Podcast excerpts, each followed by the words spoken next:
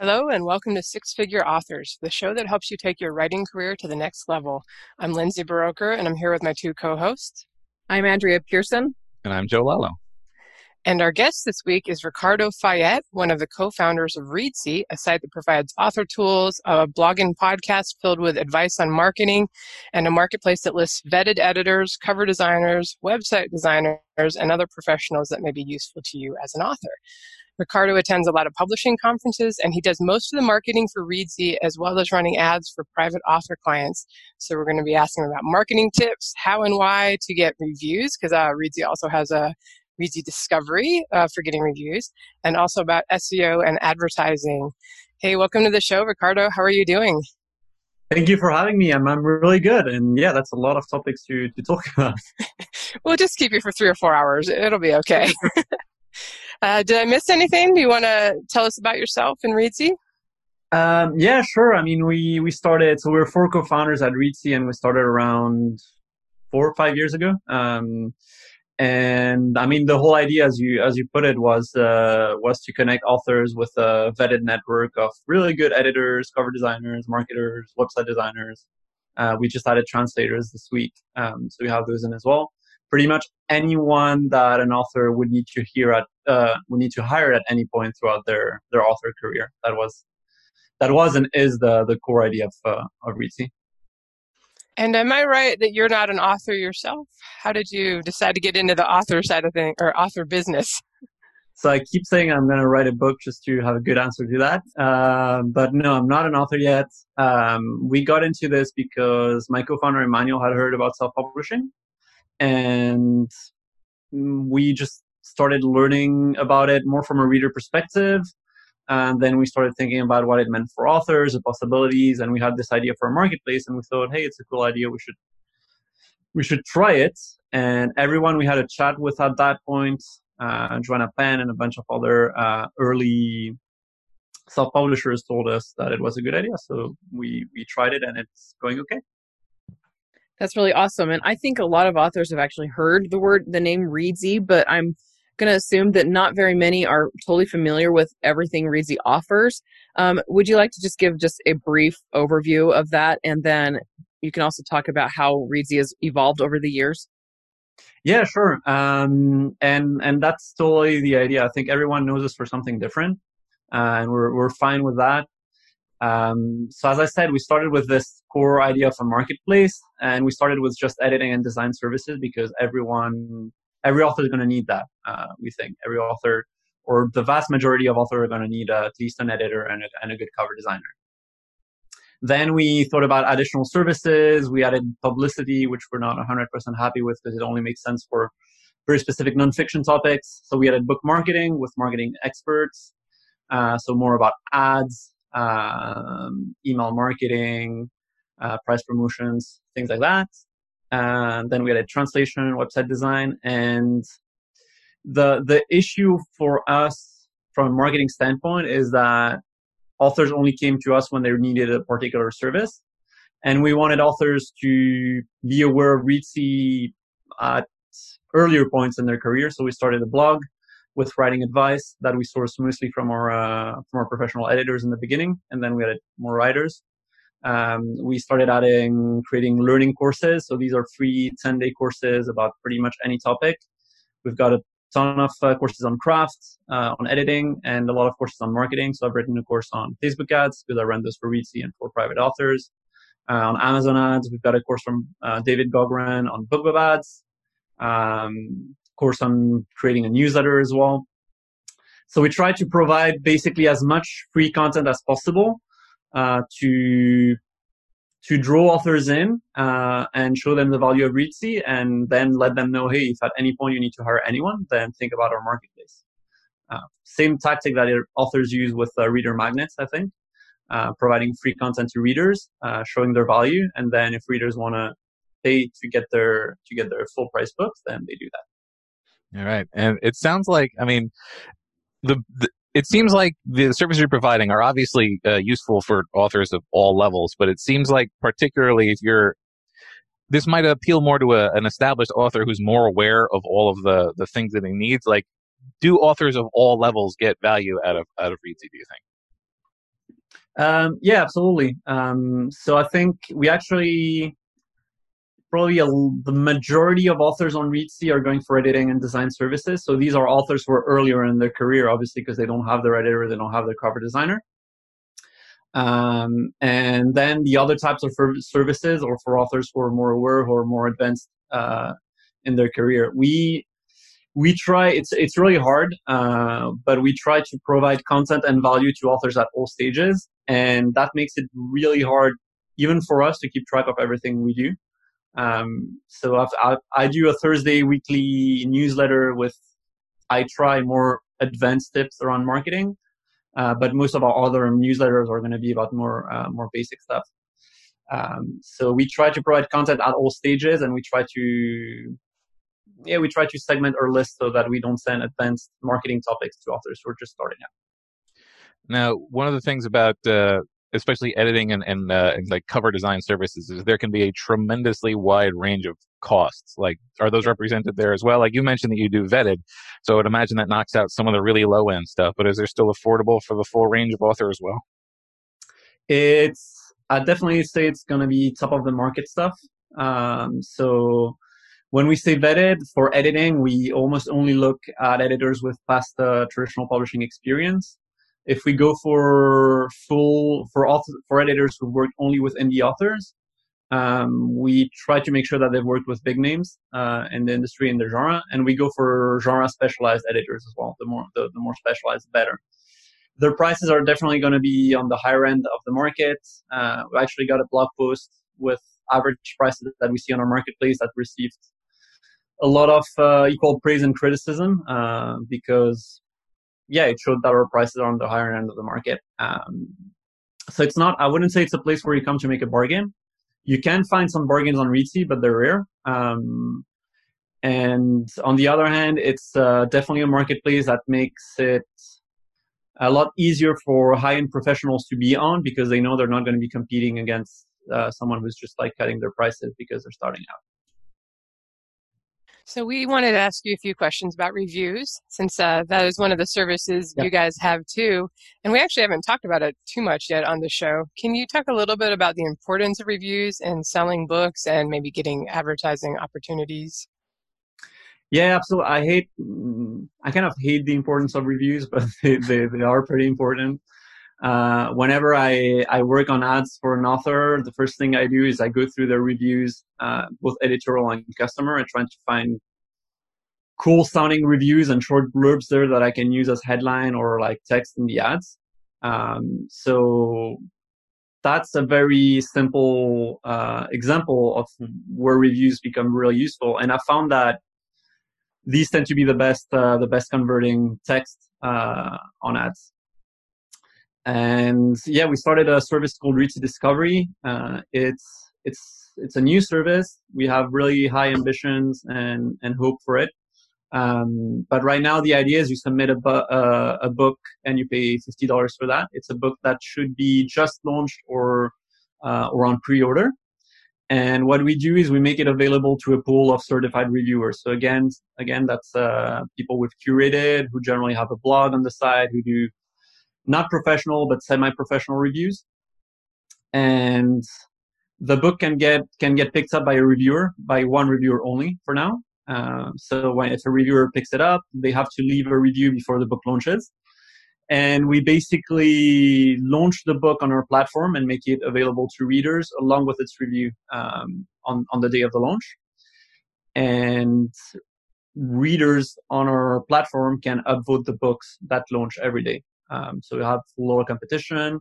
Uh, authors can invite their readership to to leave upvotes, and the most generally the most upvoted books and uh, with the best reviews make it into our weekly uh, newsletter that goes to tens of thousands of readers right now. So we're not we're not BookBub. We don't have millions to spend on Facebook ads to build like lists with millions of readers in every genre. Uh, we're also not going for the price promotion angle.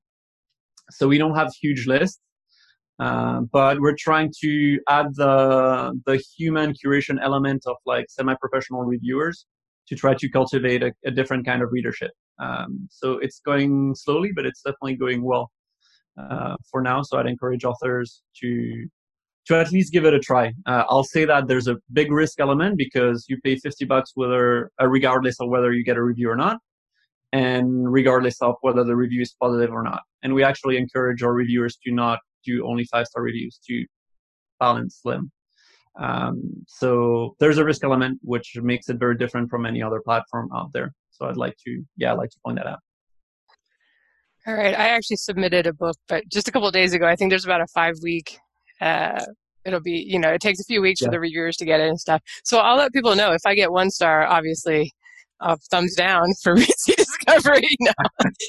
um, but uh, do you have any ideas too on what you see authors doing that's effective also for getting reviews like on Amazon and Goodreads and some of the sites where people are out buying books, hopefully? yeah, I think there. So the way I see it, there are two kind of reviews. There are the organic reviews that come with sales, and so the only way to get those is to get sales and to have something at the end of the book asking the reader for a review or a reader magnet, signing people onto your newsletter so you so that you can then send them an email to ask for a review.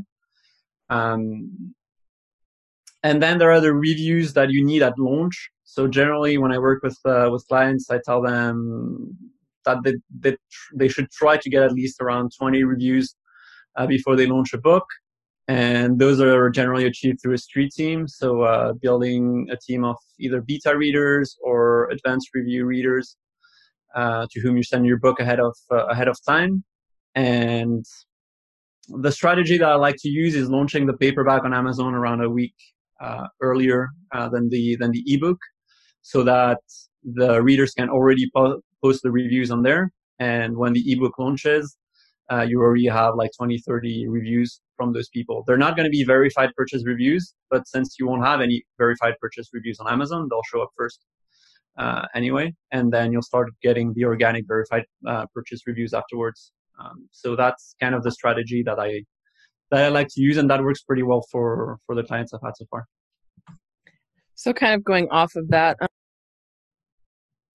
Oops, I just muted my mic. Unmuted now. Um, is it better to get reviews from people who are already familiar with your books? Or, I mean, would you say it's fine? I mean, obviously, you would say it's fine to go with people who are not currently familiar, but which tend to be easier to get and which would be better for an author? Um, so I work mostly with with authors who are starting a new a new brand uh, or starting in a new genre, so they didn't really have a, a readership there. I'd say that you're always going to get reviews from your fans. They're going to do it organically. So you should strive to get reviews from people who don't necessarily post them. Um, what you should make sure is if you're in the earlier stages, uh, not, not to ask too many friends, family for reviews because it kind of shows uh, that those reviews have been written by someone who doesn't necessarily read in that genre. Uh, I think the most powerful reviews, the ones that you can really use in, in blurbs and advertising and reviews that kind of use the, use the keywords and the strong phrases that are expected in your genre. Um, uh, that know a little bit about how books are constructed. Um, so yeah, reviews from people who are more used to writing a review, I'd say. Um, and genre is definitely vital. See, that's a really good point. I actually wasn't even thinking along that line. I mean, I'm, I've, in my experience, I found it's, it's generally easier to get reviews from a current street team. But when you're first starting out, I mean, like you said, people who don't normally write reviews don't always know what to write and people reading those reviews they can tell you know. Um, what about places like kirkus? Are those i mean how what's your philosophy on going to places like that to get reviews uh, I think I think Kirkus is very expensive. I think most of those places are really expensive to get a review, so I I don't think it's 100% worth it. Um, the only cases in which I see them kind of work is if you're going to go for a massive advertising campaign uh, and you really want a super professional review that you can use in your ads again. Um, but I think you're better off getting that from a blogger uh, in your genre who is on top of giving you a good review. They're going to uh, advertise that review or promote that review to their audience. So you're getting a little bit more. Um, so yeah, instead of spending 500 bucks on Kirkus, you can spend maybe two, three hours contacting 10, 20 bloggers. Um, but I think in general, um, customer reviews are going to be more powerful than editorial reviews, and you only can get those to a street team. So that's why we kept the the price tag on Reedsy Discovery pretty low because right now the the real big thing is getting a review. Not everyone gets it, uh, and as I said, reviews are not worth one editorial review is not worth 500 bucks in my opinion. So we kept it to 250. All right. Now, I was going to ask uh, if editorial versus customer reviews is more important, but you just established customer reviews are more important. So let's say that you're you're focusing on uh, on customer reviews. Uh, does the storefront matter? Like, should you just be shooting for? I don't care where you bought my book, review it where you bought it, or should you? Are, are you going to be pursuing reviews in certain places? I'd pursue reviews on Amazon mostly. Um, I've worked with a lot of uh, KU authors, so obviously that's the only place where they're going to look for uh, for for reviews. Um, I think if you're really going for a wide strategy, then you're going to need reviews in different places. So you can you can try to. It's hard, but you can try to segment your list uh, based on where the where the readers purchase. Maybe try a survey in your list or something like that or segment it based on what links they click in your newsletter. You have all the links to the different stores. And if you have a reader who always clicks on the Kobo link, you tag them as a Kobo author, and then maybe you send um, a Kobo reader, and then you send a newsletter to Kobo readers asking for reviews if you're liking them on that particular store. Um, I've seen example of authors doing um, giveaways uh, on like gift cards on different stores uh, to encourage people to leave a review. Obviously, that's against most uh, stores' terms of service. But if done via email, the store's not going to find out. So it's up to you to see whether you want to be in the gray zone, black zone. Yeah, that's just, I'll mention it as a strategy without endorsing it. And yeah, that's, that's mostly it. For me, for me personally, I don't mm, I don't care if there's I don't need an editorial review as long as the customer reviews are solid. As I mentioned, if they're from people who know how to write a review, then it's very easy to take like short excerpts from those reviews and use them in ads. Uh, if we're lacking those, uh, if all the reviews on the stores are great book, uh, love that read, uh, read it in a in one night, then investing in an editorial review might be worth it just to have that snippetable extract uh, excerpt that you can use in ads. You can always do the thing where even if the review wasn't entirely flattering, flattering, you just snip out a little bit where it sounds good there. yeah, I've definitely found that just asking for reviews at the end of the book and it seems like it doubles how many you actually get because not everybody really thinks of it. But if yeah. you say like, "Hey, it would really help me out as a newer author or as I'm launching a new series," to go leave a review. I mean, a lot of people never ask, and they're like, "Why don't I have any reviews?" So we wanted to ask too about. Uh, I think you've mentioned before. I've heard you say that in building Reedsy and you know really increasing the traffic to that site, you use search engine optimization to uh, make sure if you have something people are looking for, they can find it. Can you talk about that a little bit? Is it something we should be paying attention to as authors? Uh, yeah, definitely. I think I did my last uh, NINC presentation on on search engine optimization. So I do think it's something authors should pay attention to. Uh, I also do think it's a lot more relevant to nonfiction authors and fiction authors, um, obviously. But yeah, the little story on Reedsy is that we had a blog since the very beginning because we were told that, yeah, every company in publishing should have a blog. So we started it. Um, not a lot of people were reading it. I think we had 150 or 200 weekly hits, uh, or something like that, which is nice. Um, but we kept investing a lot of uh, resources on the blog and not a lot of people were reading it. So we came across this uh, this SEO strategy on a blog um, that on a blog post I read that was about creating a very a very long post about a very specific topic using data, using an infographic, basically creating a very very long and strong piece of content that answers a very precise uh, question. And that was how it how much it cost to self publish a book because we actually had data on the cost of editing, the cost of design, uh, obviously, that data wasn't up, up, uh, uh, up market stuff, but it was still relevant data that almost no one else has out there. So we put that out there. Um, we optimized it for how much does it cost to self-publish a book. Uh, we reached out to a bunch of partners. Uh, we got a guest post, I think, in Media Bistro, Publishing Perspectives, etc. All places um, that we don't necessarily care about in terms of traffic, but are are great for SEO. and that was ranked very quickly number one for how much does it cost to publish a book and cost of self-publishing and cost of publishing and, and things like that. So that showed us kind of the way, and we replicated that strategy. Um, and now I think the number one way in which authors come across us at any stage of the of the publishing uh, process is uh, through googling something that has nothing to do about editing or design or the services we offer. Um, so yeah, if you Google BookBub for authors, I think you'll find Reedsy up there. For example, if you Google how to write a novel, um, if you Google world building, will be up there. So that's kind of the strategy we followed. It's replicable for anyone writing about a specific nonfiction topic. If you write about yoga, there's a huge uh, niche that you can write about. And generally the steps are one, doing keyword research. So spending a week looking at all the keywords that have volume in your niche, uh, who is ranking for them, and what kind of content they use to rank for them. Uh, step two, deciding on a keyword um, should be a smaller one uh, so that you're not competing with uh, with the big guns and writing a post about it doing outreach so that you get people who link back to your post and then generally if that works well then start uh, building building from there it does seem with nonfiction, it's it's a very clear path. People are going to be looking up yoga, yoga mats, best yoga mats, yoga mat reviews. Whereas here I am over here trying to promote my urban fantasy. Is there like I usually if I put up a short story on my blog, I'm like, you know, title an urban fantasy short story, and I put it in the URL and somewhere in the post. Do you think that there's any worth for like fiction authors to to worry about it all if they are putting some content on their websites?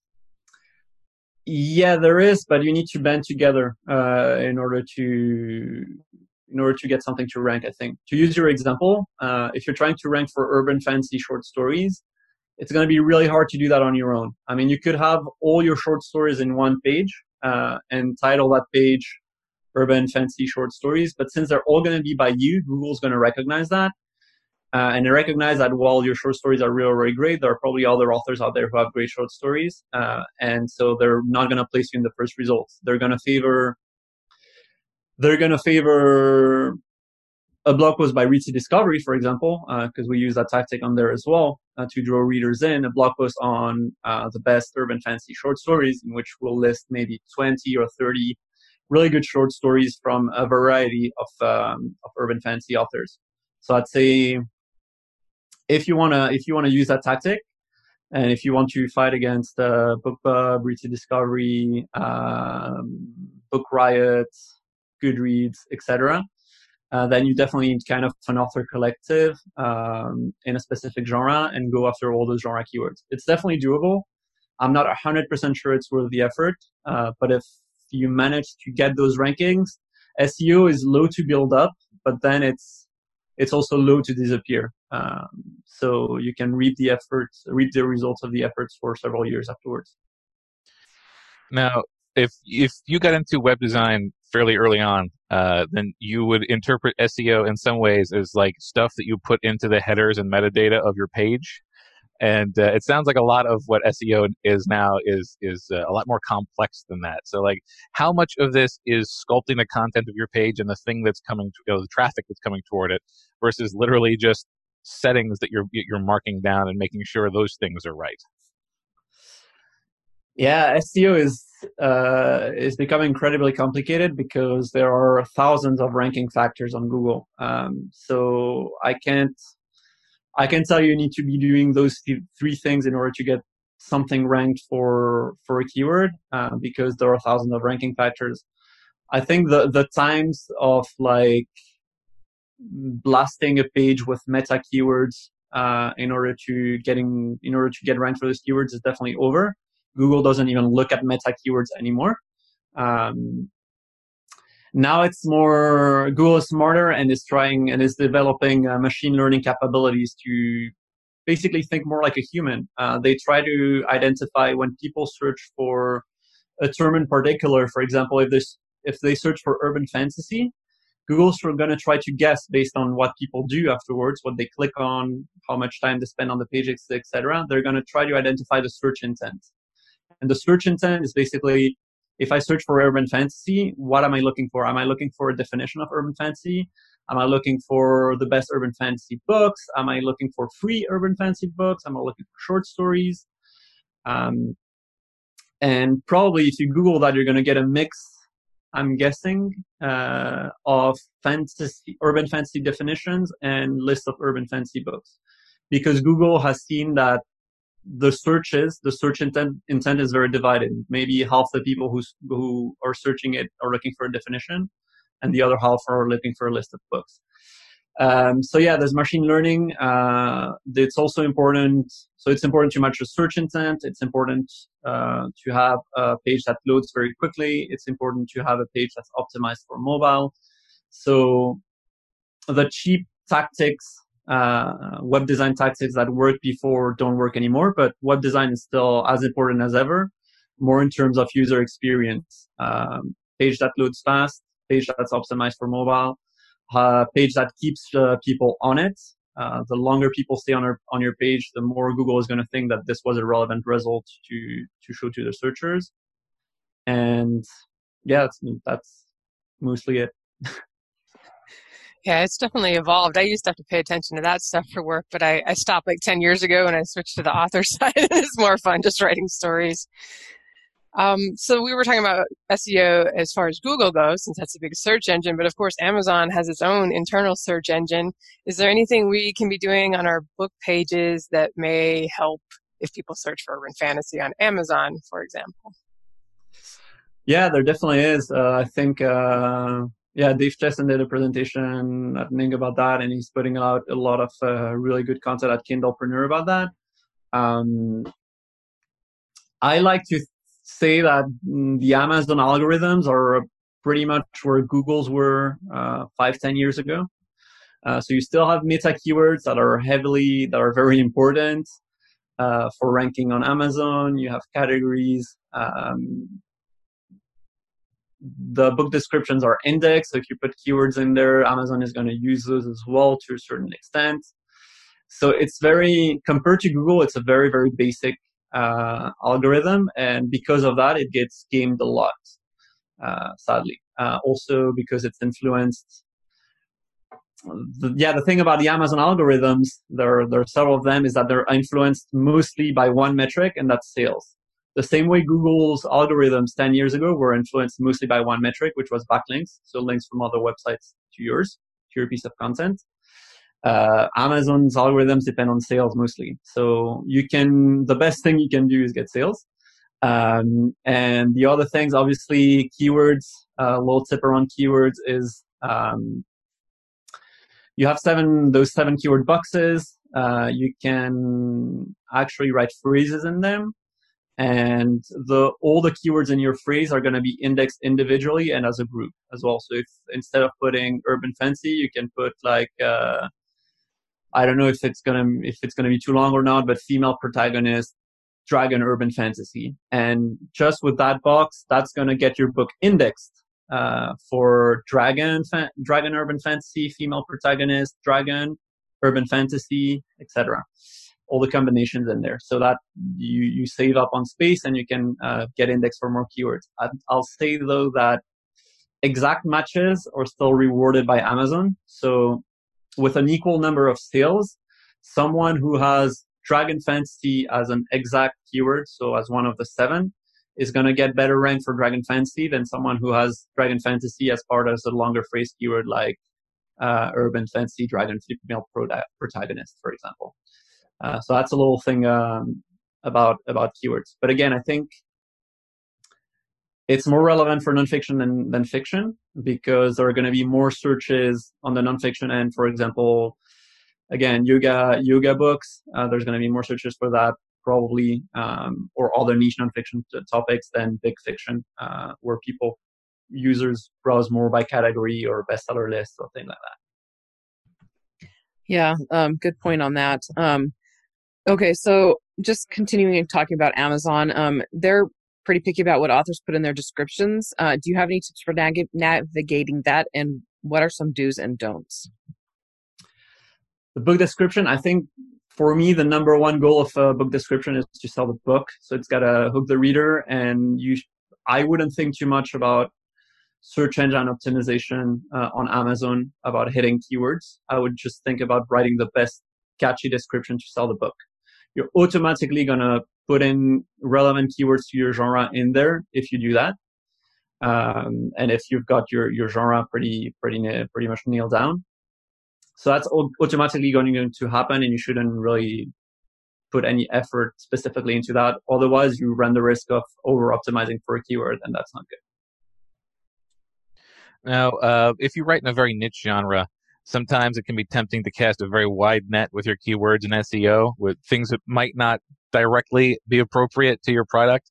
How careful should we be with that? And, and is there a danger in, in, say, somewhat misleading somebody with what leads to your book? Um, yeah, I think that the danger is whenever you're miscategorizing a book, uh, the big danger is polluting the the also bought, so something David Gaughran's been talking about quite a bit.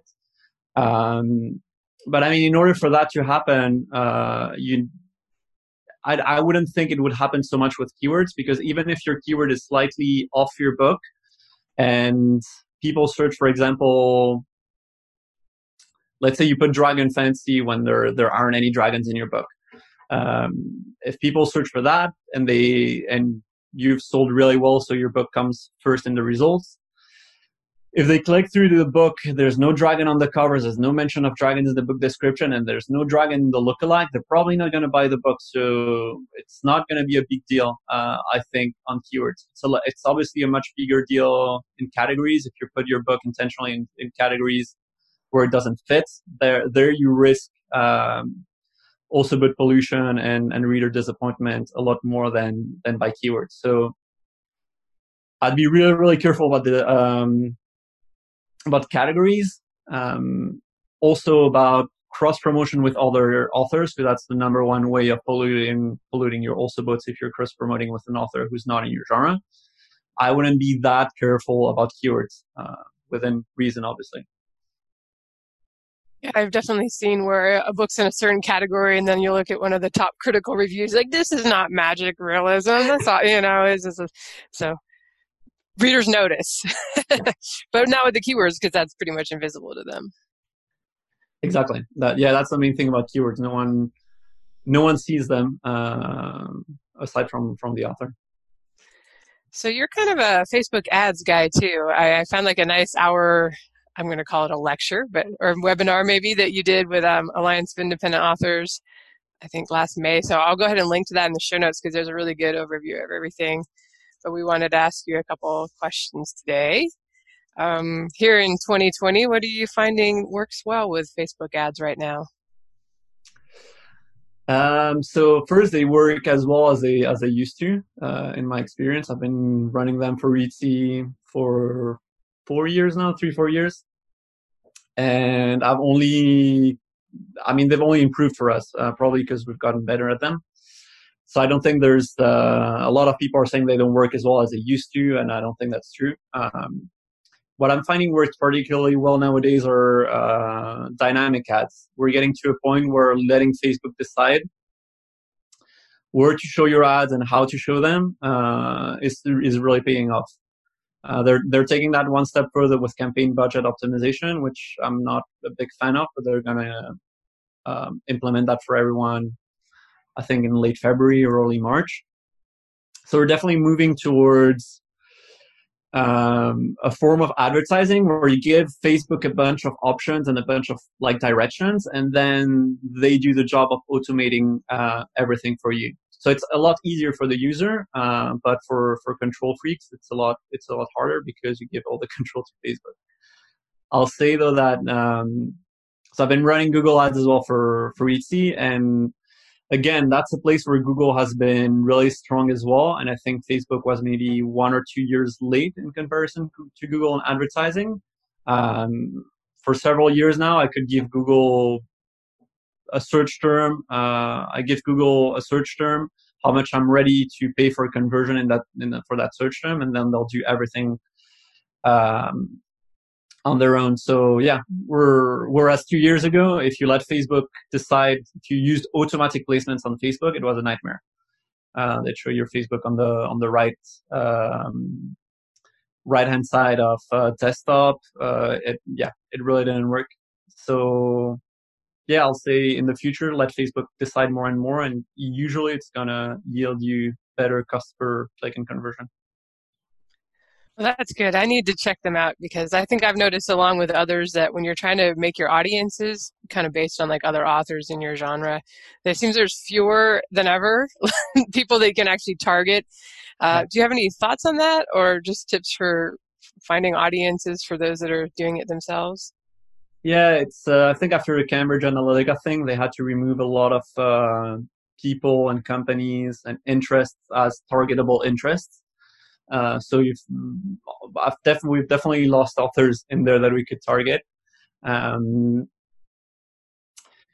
I think there are, there are two powerful things uh, when I look for for new author or interest targets. The first one is to go through the Amazon top 50 in in your genre, top 50 authors, and you try them as interest, and you're you're going to be surprised. There are a few authors that you'll probably have never heard of that show as an interest. God knows why, uh, but it's great. They're showing as an interest, so you can you can try them out. Another thing is to use uh, Facebook Audience Insights. Uh, you plug in a, an audience that's worked really well for you, and Facebook will show you what other pages those people like. Uh, so the basically the correlation between uh, between page likes, and you can usually find a couple other targetable uh, interests through there but I think the future is uh, moving towards um, custom audiences and lookalikes. Uh, one thing that I love doing with uh, with all clients is if they have a reader magnet on BookFunnel. Uh, a lot of authors don't know that, but you can add your your Facebook pixel on there uh, in the advanced settings of the BookFunnel page. So you can basically build an audience, retarget that audience, and build a lookalike out of that audience for all the people who visit to your BookFunnel page uh, whether that's from ads or people clicking at the end of your books, your reader magnet page, or on your website or whatever. Definitely have the reader magnet, the pixel on your web page as well. Um, and you can start getting into yeah look-alike audiences, which in my experience work always always better. Um, what I do is generally the best audiences for me are look-alike of, for example, look-alike of BookFunnel traffic uh, and narrowed down by uh, by Kindle, Kindle Store, Amazon Kindle, Kindle keywords uh, as interests if I'm targeting uh, Amazon readers, obviously for people who have maybe been running Facebook ads for quite a while and feel like maybe they've exhausted some of their, their favorite author targets or their own lookalike stuff, um, I noticed in the, that webinar you mentioned like blue ocean marketing as a way to maybe find some audiences that would be receptive but aren't as obvious and maybe not as targeted as much. Could you explain that a little bit? Yeah, I mean the concept of blue blue ocean uh, marketing is is going to fish in a in a sea that's blue where there are a lot less uh, people fishing, so less competition. So uh, several ways to do that. First, you can you can think of interests uh, that other people haven't thought about. So that's the idea of going through your Amazon Top 100 and going through um, uh, Facebook Audience Insights to find new ideas. Um, another great way is to build your own audiences. So that's custom, custom and lookalikes. I think that's the most powerful thing. Um, and the last thing is kind of tangential audiences. So for sci-fi books, for example, you got all the sci-fi movies, Star Trek, um, even sci-fi video games. I found those audiences to work really well, especially when you're giving Facebook something to optimize for. Um, so the problem with books is that often you're sending readers to a book page. And so the only thing Facebook can optimize for is a click to that book page. And that's not enough for Facebook to identify whether the ad is working for that type of uh, person or not, because like it's very easy to click on to click on an ad. Uh, when I run ads to a reader magnet on BookFunnel, uh, Facebook actually I optimize those for conversion, so for people who actually sign up uh, to download the reader magnet. And so there you've got a longer funnel. You've got people have to click on the ad, land on BookFunnel, stay on BookFunnel, uh, and and sign up. And that way, if you use maybe bigger audiences that are not 100% relevant to your reader magnet, Facebook's going to auto optimize based on the type of people that they see converting. And so you can afford to have much bigger, slightly less relevant audiences where Facebook's just going to do the, just going to guess and, uh, and progressively, um, show the ad to the most relevant people. Uh, so that's how you can get away with uh, less relevant audiences that because they're less relevant, all the authors are not going to be using. I like that. I actually never heard of the blue ocean marketing term before. So um, I also listened to your video and I was like, oh, that makes sense. um, okay, so is there ever a case where hiring someone to, someone to do book marketing for you would be a good idea? Um, yeah, I think that's one of the big questions we get since we list, listed book marketers um, on Reedsy. And yeah, there are several cases where I think it makes sense. Most of the collaborations we get that are really helpful is for someone who's starting out or who's starting out in a new genre and they want a proper marketing plan. So they want someone to organize their whole, for example, rapid release uh, and to have a launch kind of a launch schedule with uh, which price promotions am I going to book, when am I going to discount my book, uh, when am I going to start the ads, uh, and someone who kind of prepares everything. So these kind of marketing plans are, are really really u- useful.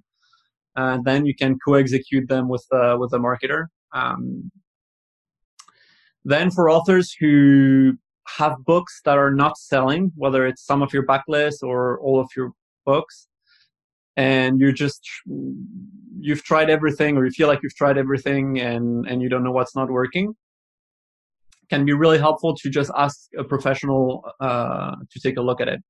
So we get a lot of uh, collaborations along simple consultations where the marketer is just going to do a review of your um, of your online profile, of all your book pages, your optimization, your SEO, all that, uh, and make recommendations. Uh, most more often than not, those recommendations are going to be simple. It's going to be like change your cover, change your book description, uh, but also they're going to give tips on like how to get added to more categories, uh, how to change your um, your your Kindle keywords. Um, and generally leave you with one or two things to test next as a as a marketing channel, whether that's Facebook ads or Amazon ads or BookBub ads. Um, so those consultations can be really really great to uh, to break um, a marketer's block, let's say, uh, to make the equivalent of a writer's block. And lastly, we have a few specialists on Reedsy. Again, uh, we have a lot of specialists on blurb on blurb writing. A lot, most authors hate writing their blurbs, their book descriptions. So you can hire a specialist to do it for you, and those generally tend to work really well. We've got a few authors who specialize in setting up mailing lists, a few marketers who specialize in setting up mailing lists. So we've got that as well. Uh, and I think, I think that can make sense if you don't want to, um, if you don't want to buy and read through Newsletter Ninja by Tammi Labrecque, you can just hire someone to, to do the whole thing for you and leave you with your newsletter all, uh, all done, with your mailing list all done, with the automation, the reader magnet and all that. And finally, there are a few people like myself who are more often than not busy and not showing at all on Reedsy, uh, but sometimes showing, uh, who run ads uh, for authors. So I never run ads. My, my goal is not to run ads for someone forever unless they're, they're a six or seven figure author and can afford it. Uh, my goal is more to work with an author on a one or two month period, set up the ads, show them how I set them up, show them how to optimize them, and show them how to take over.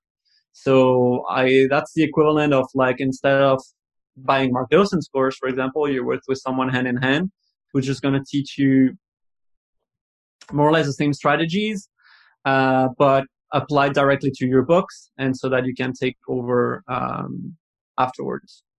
So that's those are kind of the the few cases in which I think it makes sense to hire a book marketer. Um, but definitely don't expect to go in there hiring someone who's just going to do the marketing for you because that doesn't exist.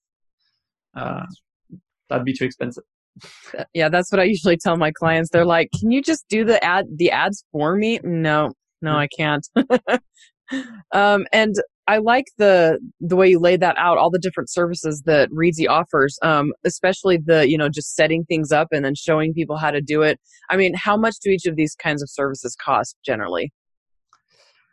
Um, so a full marketing plan is generally in the two to three thousand dollars. So that's probably one of the more expensive services. Um, but again, that's for authors who've never done a marketing plan before, uh, authors who are starting out, or authors, as I said, who are starting out in a new genre and and need that. For ad management, I charge around 750 dollars per platform per month. Um, so that's for Amazon ads, Facebook ads, and Google ads. And as I said, the idea is not to run them forever. I do it for some authors, um, but most of the time I try to just set it up uh, so that authors can run them on on their own afterwards. And the other things, consultations, they vary a lot. Some of our marketers charge a lot for consultations.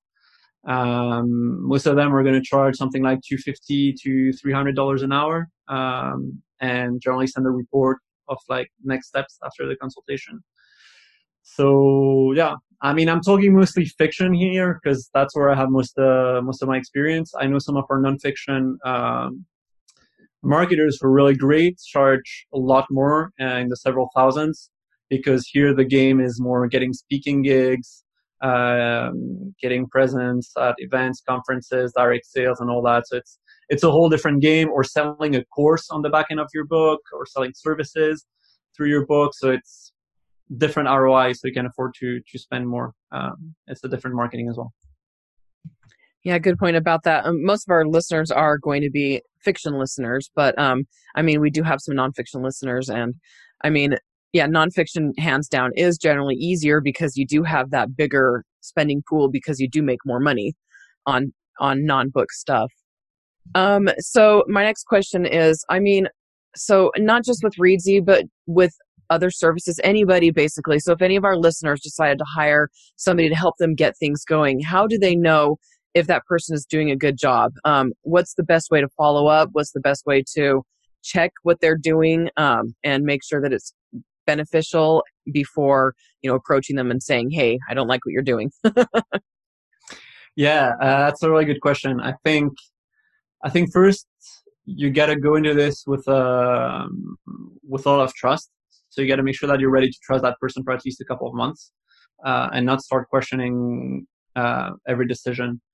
Um, then you also have to go into it with knowledge. I think it, it, it's great to hire someone to run your Facebook ads if you know nothing about Facebook ads, but it's going to be a lot more beneficial if you're already familiar with how the platform works and some of the best practices.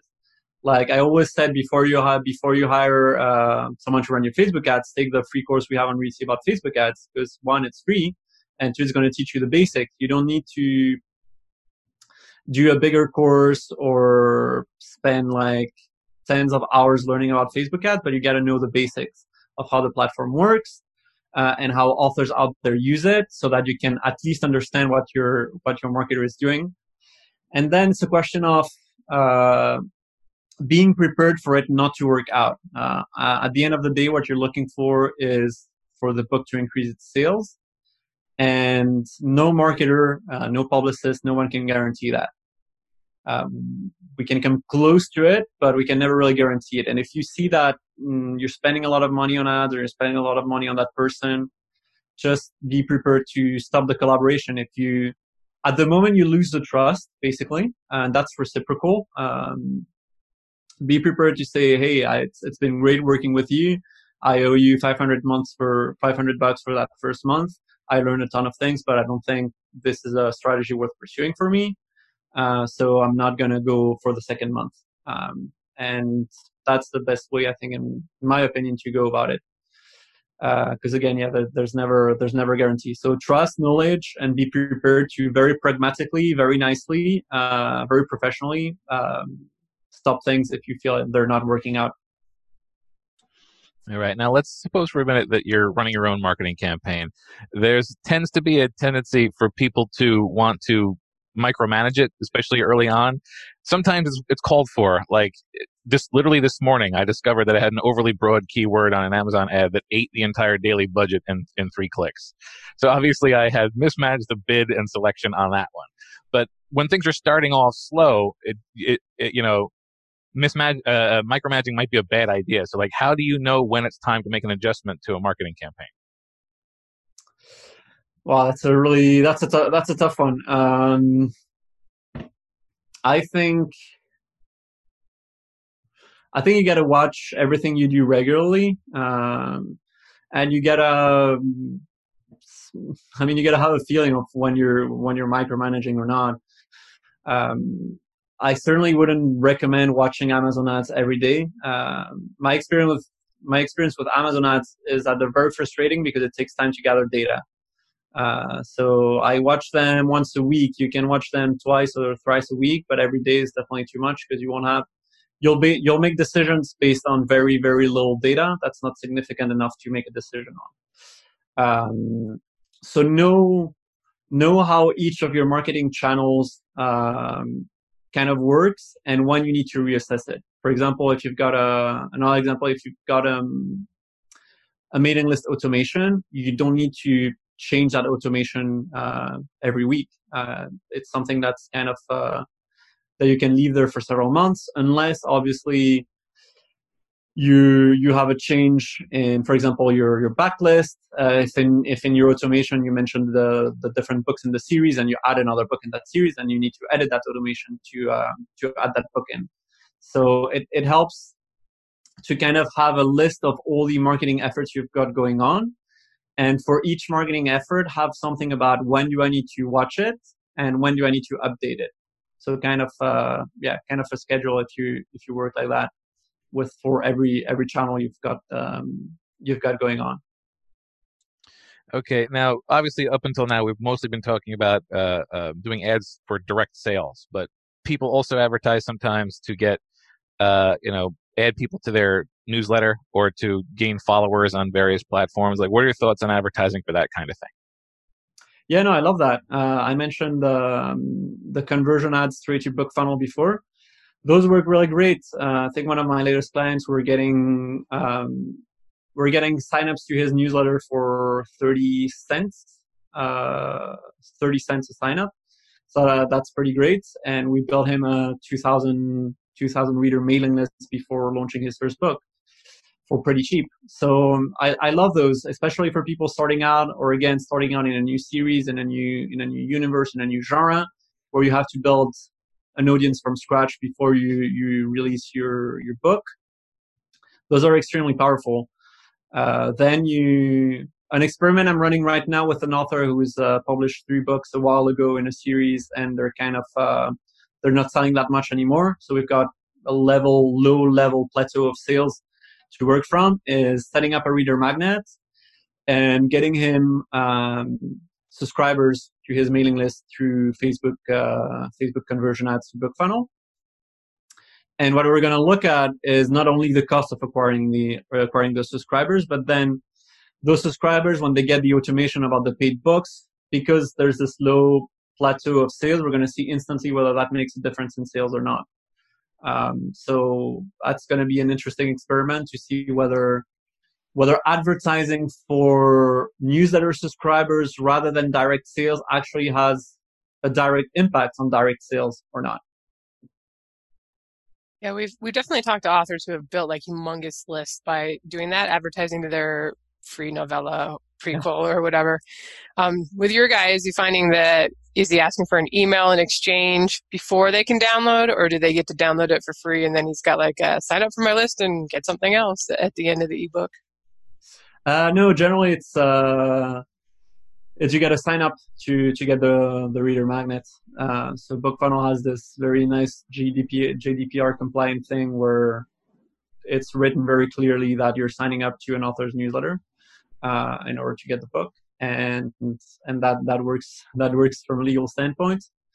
And yeah, as I said, if you're spending even 50 cents to gain one subscriber, you can afford to spend like whatever you can afford to build a, a, a really really big um, mailing list. Then it's a question of how you engage with that mailing list because obviously a Facebook lead's not going to be as great as someone who's read your book and grabbed your reader magnet from the back matter of the book.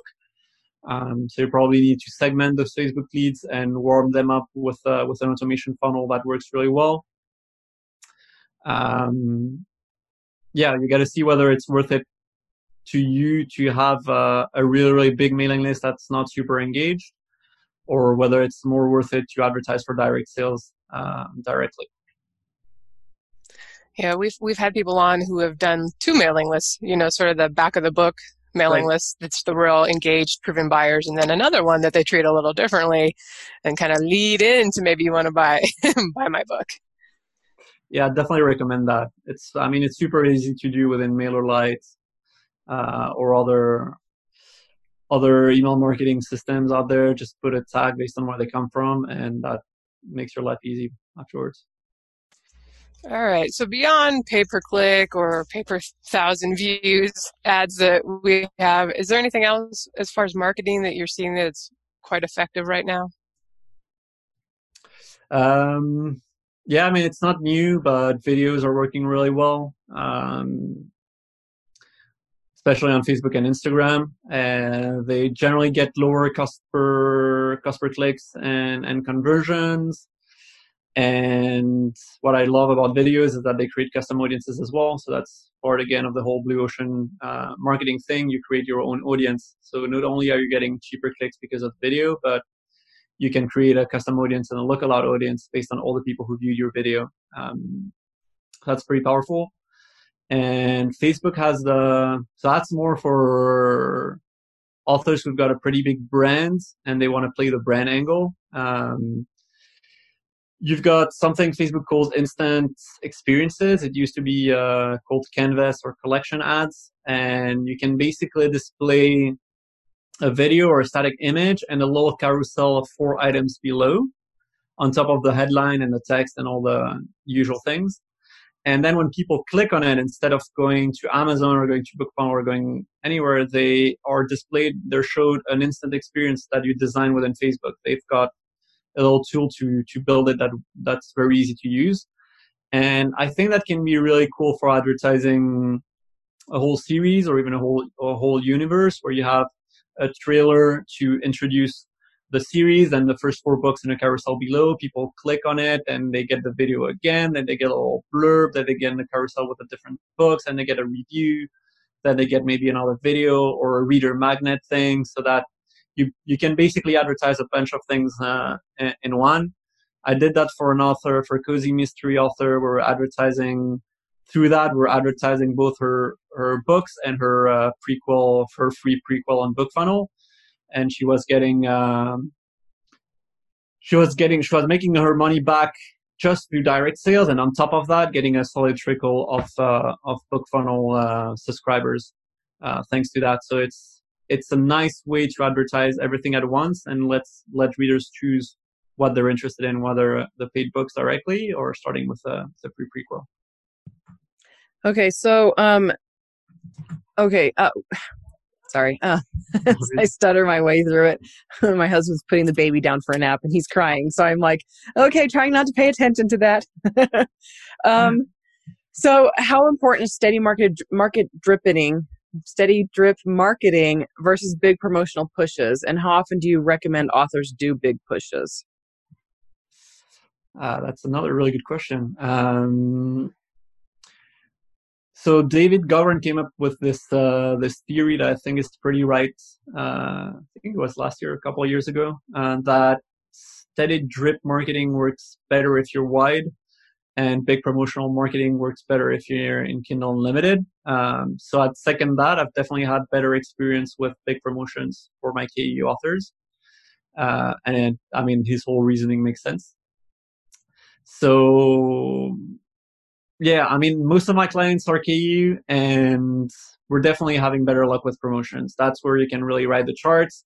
And we definitely see this huge wave of, uh, of page reads uh, four days after the start of uh, of the promotion and uh, and the ads. Um, and that's and after that, steady drip marketing can work, mm, but you need a long series because it's going to be hard to get those um, those those conversions on a on a full full price book. So as an example, um, I've been working with a fancy author with very long series. Um, very yeah very successful fancy New York Times bestselling uh, fancy author. Um, full price books in KU. the conversions to sales as tracked by Amazon affiliate, another thing that you shouldn't do and that I don't endorse, uh, but that I did, um, showed that he was getting something like 1% or below 1% conversion on the Amazon book page. Uh, and so, and I've had that experience with a lot of author authors in KU. Obviously, we have no idea whether people are borrowing through KU because Amazon doesn't tell you that even with the affiliate or Amazon store attribution or any attribution that Amazon makes available to us.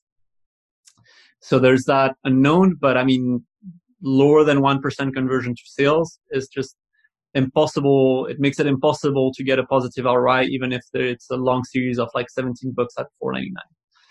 Um, so um, that's my experience. What we're doing now is advertising first in series, but no, not first in series, advertising box sets of the first three books. Box sets draw at 0.99, and we're seeing a much, much, much stronger conversion of those.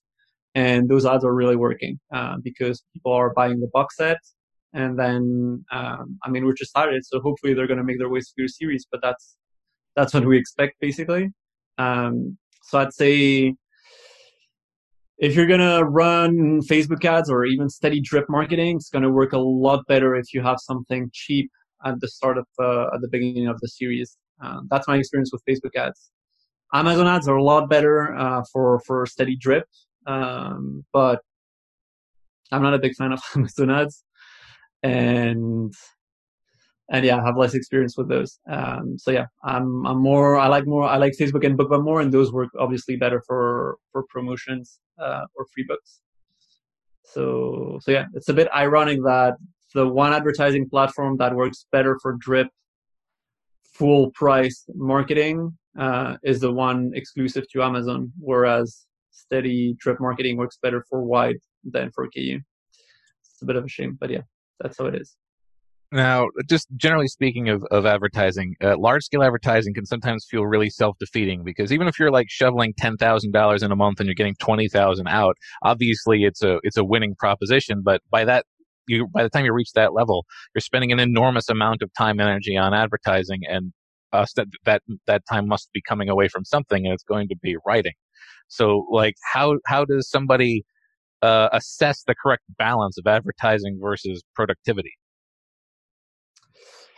Yeah, I think when when you're when you're doing those big advertising campaigns, so first you can hire someone to help you with that, um, and second you can get really productive at it. I don't think the the Facebook ads we run at Reedsy, we spend big amounts on them, and I don't watch those every week. Honestly, I, I watch them every two weeks. Um, when you have a big audience, for example, on Facebook, when you have a big audience and you've got an ad that's working well or a dynamic uh, mix of dynamic ads that's working well, you can not touch those for two weeks and it's going to keep a very, very consistent cost per click and cost per conversion. So you don't need to monitor those every day. Amazon ads, as I said, they're a little bit more complicated, but there's no point in watching them every day because you don't get enough data on them. BookBub ads are a lot more time intensive because you gotta run a lot of author tests and, and creative tests. So that's where a lot of time can be eaten away. But honestly, I think that if you're well organized and you know when to look at things and you're not you're not micromanaging basically your advertising, um, whether you're spending 1k or 10k uh, a month, you don't necessarily need to look at it that much more. All right, just a couple questions here, and we'll let you go to bed since it's getting late over there in Spain. Um, I am curious. You mentioned that you like BookBub ads. Um, could you talk a little bit about, you know, how are they doing for you? Any tricks that you recommend for those of us who struggle to get a good click-through rate over there? So yeah, I like BookBub ads because I like the logic behind them of testing the author targets and testing the images and all that. Uh, I'll say that I'm really bad at them so far. Uh, so I haven't tried the code. I just, I just find them logical and it's true that the more you test, um, the more images you create, the more small things you test, uh, the better the results become. So that's what I like. Uh, whereas Amazon ads, the more time I spend with them and sometimes the, the worse they get. Uh, so I, I, don't find the logic in Amazon ads as much as I find the logic in, in BookBub ads. Uh, and but yeah, tips for for good uh, click through rates. the things that have worked for me is testing um, a lot of uh, author targets. So again, going through the also boughts on Amazon, um, taking all the names, putting them, testing them. Anything that has um, 10,000 readers or more that I can target, I put them alone. Uh, if they have something like two, three, or 5,000, I group them with others. Uh, in an ad, I spend around 10, 15 bucks on, on, on each ad. And I think you got to be very methodical in your testing. Um, and you shouldn't be testing creatives and targets at the same time because you, you won't know what, if you get a good CTR on something, you won't know whether it's because of the creative or the target. So test one thing at a time. I usually start with creatives. I pick a mix of like obvious uh, target authors and test four or five different creatives, and I take the winning one and test it across different uh, author targets, etc. Um, and I mean, I've heard of. Uh, I talked to an author at NINC who gets who managed to get an 18% CTR on a BookBub ad, and that was just through hundreds of tests. So I don't think there's any real big secret on there aside from being really good at creating images um, and testing a lot. I think that's part of it there, and why so many authors are like, "Yes, Amazon ads. I don't have to like go to Canva and create anything." well, the last thing we. Oh, sorry. Did you have something? Now? No, no, no. It's no, it's totally true. Yeah, it they're easier, but I don't find them as logical, and that yeah, that bugs me. And it's probably more competitive now too because everybody's doing Amazon ads. So the last thing we want to ask you is you mentioned that Reedsy is opening up to literary translators. Um, can you talk about, you know, for people that have the money to spend on this and are interested in trying to gain a foothold in the international market? Do you have any tips for that? Yeah, definitely. Um, I think people have been asking us about literary translation for a long time now, uh, pretty much since we launched and we were pretty reluctant of doing that because we didn't think it made sense uh, for anyone really to get translated until very until pretty recently. Um, the reason for that is that I until two years ago I hadn't met a single German author who was making a living self-publishing on the German store. Uh, I met one for the first time at Frankfurt Book Fair two years ago. So that's when I thought, okay, then the German market is probably ready. And this year, I met several French authors who are making, I think, six figures uh, on the French store by self-publishing on Amazon.fr. Um, I know an Italian author who makes a living out of uh, self-publishing, out of his probably one book only uh, thriller on um, on Amazon.it. Um, his wife is one of the marketers uh, on Reedsy and helped him with the marketing, so that certainly helps. So I think now that on, on top of that, now that Amazon has launched uh, ads, uh, is allowing us to run ads on those different country stores, it's a really great time to move into those markets. Very, very low competition. People don't know how to do Amazon marketing on there. So even if you don't know the language, you have a huge advantage in that you know how Amazon works. Um, and I'm being centered on Amazon here because yeah, that's the number one story in, in, in those other countries as well.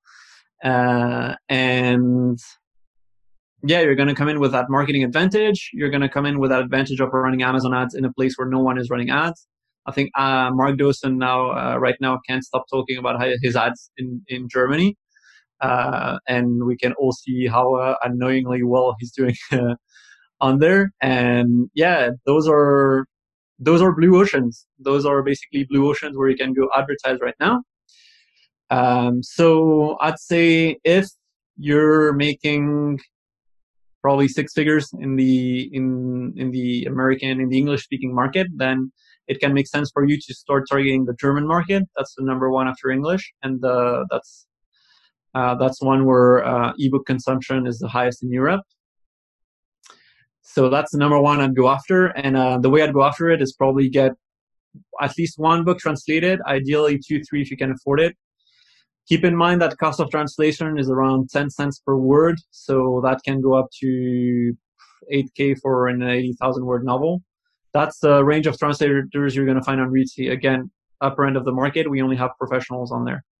Um, so that's a pretty big investment, but I'm pretty sure that right now is the best time to recoup that investment if you're among the first movers to do that.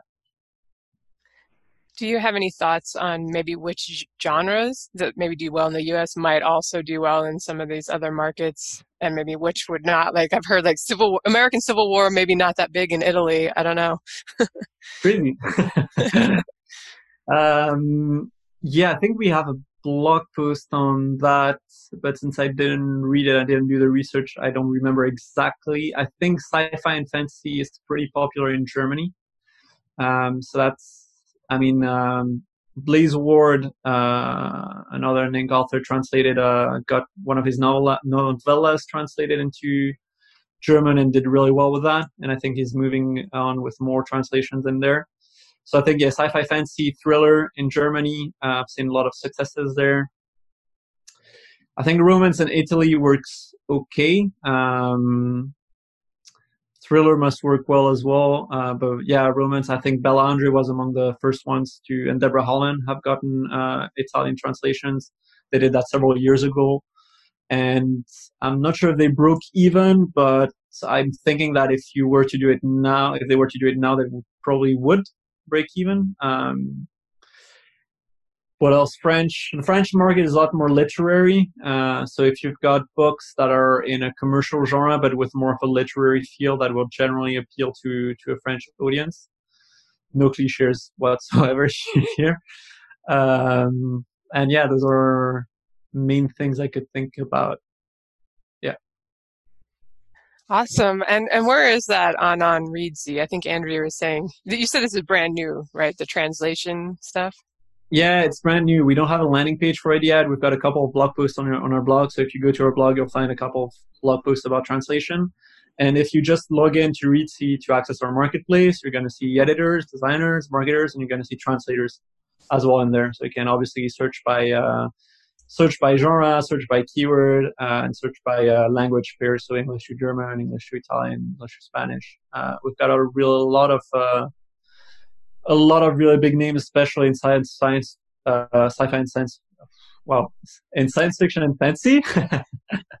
that's that's okay. It's getting late. We're gonna let it's you good. go. If there's any, give us anything we may have forgotten to ask you, and remind us. You know, the services that you haven't mentioned, or anything else you want to tell us about Reedsy before you go. No, I think that must be one of the few times I've managed to cover everything. Um, yeah, we mentioned the uh, the free courses, Reedsy Discovery. I think we've got this free formatting tool that a lot of people uh, like as well. So I know most authors um, use Vellum nowadays and love it. If you don't want to invest uh, into Vellum for any reason, then try the the Reedsy book editor first. Um, because it's free, it works on any device, so you can access it from uh, anywhere. You don't need to have a Mac. You can access it's browser based, so you can access it for anywhere in the world. And there aren't as many customization possibilities as with Vellum. You're not going to be able to add like uh, little flowers in the corners and stuff. Uh, but you're still going to have a pretty professional and good looking um, ebook and uh, print ready book at the end of the day. So it's worth it's worth a try. And if you come up with a better name for the tool than Reedsy Book Editor, we're really interested because we're looking to change that name. So I'm more than happy to hear options. It's for formatting. It's for formatting, yeah. Okay. Um, you you can write in. You you can no. So the thing you can write in there as well. We get a lot of people writing in there. It's a very clean, uh, nice and clean writing interface. We've added track changes and commenting. Uh, so uh, Jo says like, to call it Rightsy. So there you go. Rightsy on Reedsy. I'll take that name not very SEO friendly, but but definitely on brand. well, there you go. Rightsy, and then you do the subtitle. The editing slash formatting slash all you need for ebooks tool. exactly. But yeah, there's there's going to be some pretty exciting exciting news on the on that end soon. We're going to basically have a multi-author and author editor and author beta reader collaboration in there with track changes um, and commenting in a much much nicer interface than Word. So we're hoping to convince authors to move away from uh, from this horrible Word. Uh, so we'll see. All right. So you're basically taking over the world. one one The- author at a time. exactly. We're starting with Microsoft, and then we'll we'll do the rest. All right. Well, thank you very much for joining us, Ricardo, and um, thank you for listening, everyone. And thank you to Joshua Pearson for producing the show. You can leave a question or comment or find the show notes at sixfigureauthors.com with the number six.